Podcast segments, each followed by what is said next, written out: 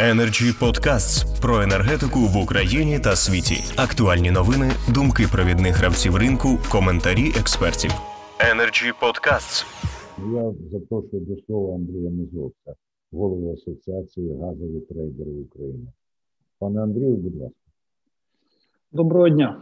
Дійсно, ми бачимо різні погляди на одну і ту ж саму ситуацію стосовно балансування.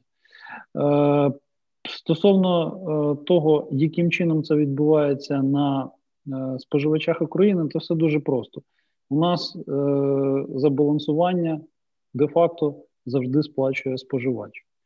І е, погане в цій ситуації те, що починаючи з 19 січня цього року, е, послуги балансування е, де-факто в нашій країні надає Нафтогаз.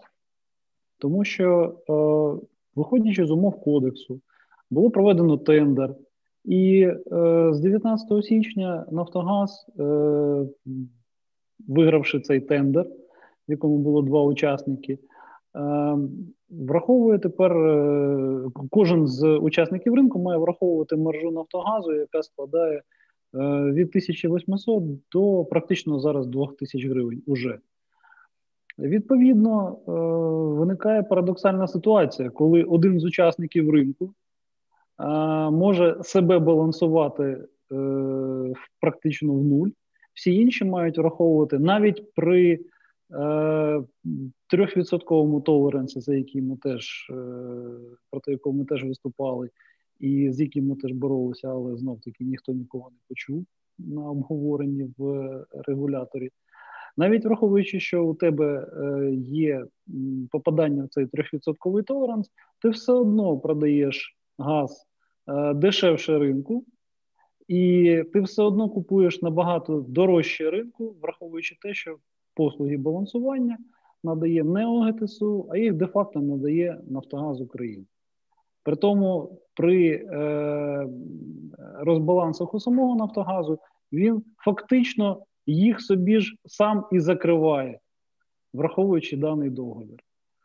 Е, всі слова очільників нашого оператора газотранспортної системи стосовно проблем з прийняттям змін до законодавства, їх неможливості вийти на біржу для встановлення е, чіткої ціни маржинальної для балансування, вони виявилися лише словами, оскільки законодавство поміняне.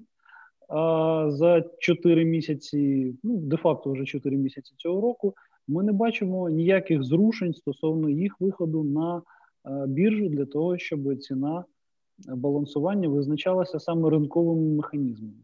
Замість цього було впроваджено цей тендер відповідно послуги балансування через Нафтогаз, і е, всі учасники ринку платять відповідно за оці е, дії.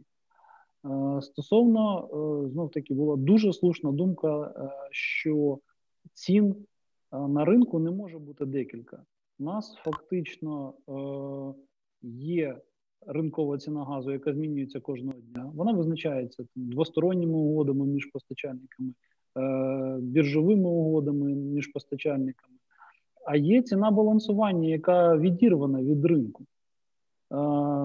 Буквально от Якщо є бажання, я зараз можу продемонструвати а, ринкову ціну, верніше ціну балансування. Зараз демонстрацію екрана.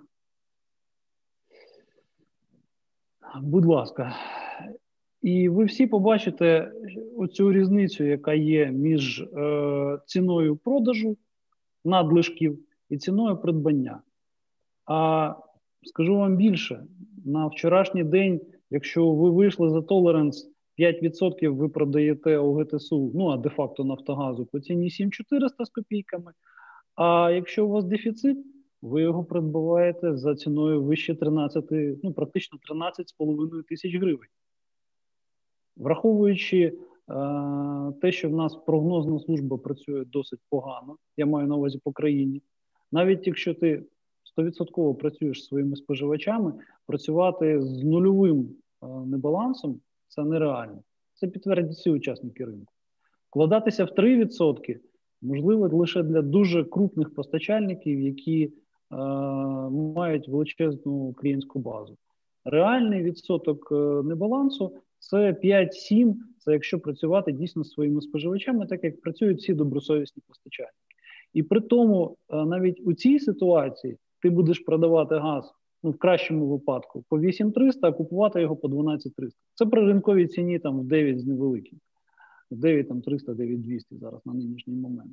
Тобто, в будь-якому разі ти свої небаланси будеш покривати за зовсім іншими тарифами. Відповідно, ти або йдеш до свого споживача з абсолютно неринковою ціною, якщо він не платить тобі за небаланс, або якщо він за них платить, то знов таки цей споживач платить неринкову ціну. Через те, що у нас є декілька цін знов таки всередині країни. Е, тому, як на мене, е, як на мене, е, ситуація має вирішуватися і досить серйозно, тому що балансування має бути або або стосовно виходу на біржу і купівлі ресурсу на рівних з, усіма іншими учасниками, або дійсно це має бути окремий, абсолютно незалежний е, оператор балансування, який буде е, рівно віддалений від усіх учасників ринку, і буде дійсно займатися лише балансуванням.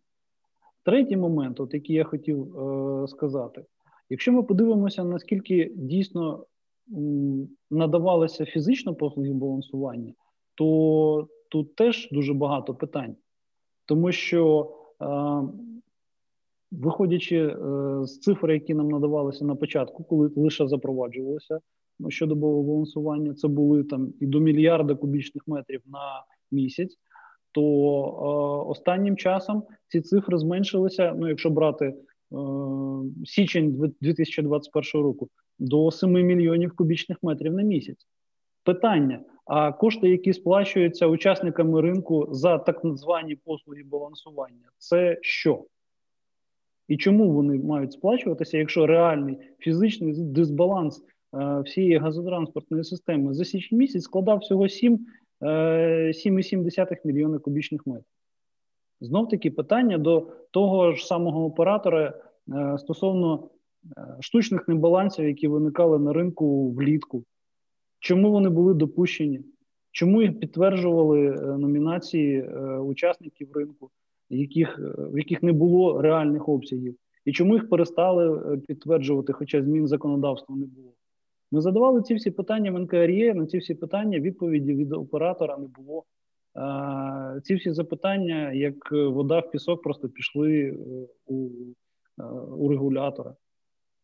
А, та ж сама ситуація змін е, ціни маржинальної е, січня 2020 року. Учасники ринку вигравали суди, причому і апеляційні. Чим це все закінчилося? Оператор просто покарав таких учасників ринку штрафними санкціями, вказавши на те, що портфоліо е, постачальника не було збалансоване. В той же час абсолютно аналогічна ситуація стосовно перевірки Нафтогазу і незбалансованості його портфоліо абсолютно нічим не закінчилося. Тобто тут е, є неупередженість, е, є питання до неупередженості взагалі нашого регулятора, до його рівних відносин з усіма учасниками ринку.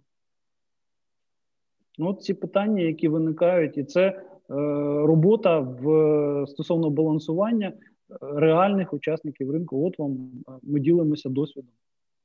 Знов таки, е, всі збитки постачальників, які виникають в результаті фактично боротьби з державними організаціями, вони в будь-якому разі все одно перекладаються на плечі споживачів. Тому треба дійсно серйозний зважений підхід з усіх сторін, і в тому числі враховуючи учасників ринку, які дійсно працюють, скажімо, на останній е, на останній милі з своїми споживачами.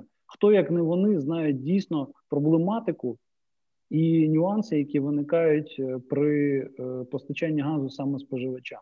Я беру і непобутових споживачів ринок, яких давним-давно сформувався, і ринок постачання населення, в якому там теж дуже багато нюансів, зв'язаних в тому числі з балансуванням теж. Тому дякую. Я думаю, що ми дійсно, якщо є буде, буде бажання у регулятора розпочати і продовжити справжній реальний діалог, а не е, сховатися за ширмами, ми тільки за. Дякую, Дякую. пане Андрію. Дякую, пане Андрію. Е, Пролунали знову запитання. Нагадаю, що Станіслав Казда починав у нас з того, що ставив запитання, і саме в процесі обговорення знаходимо відповіді. Energy Club. Пряма комунікація енергії.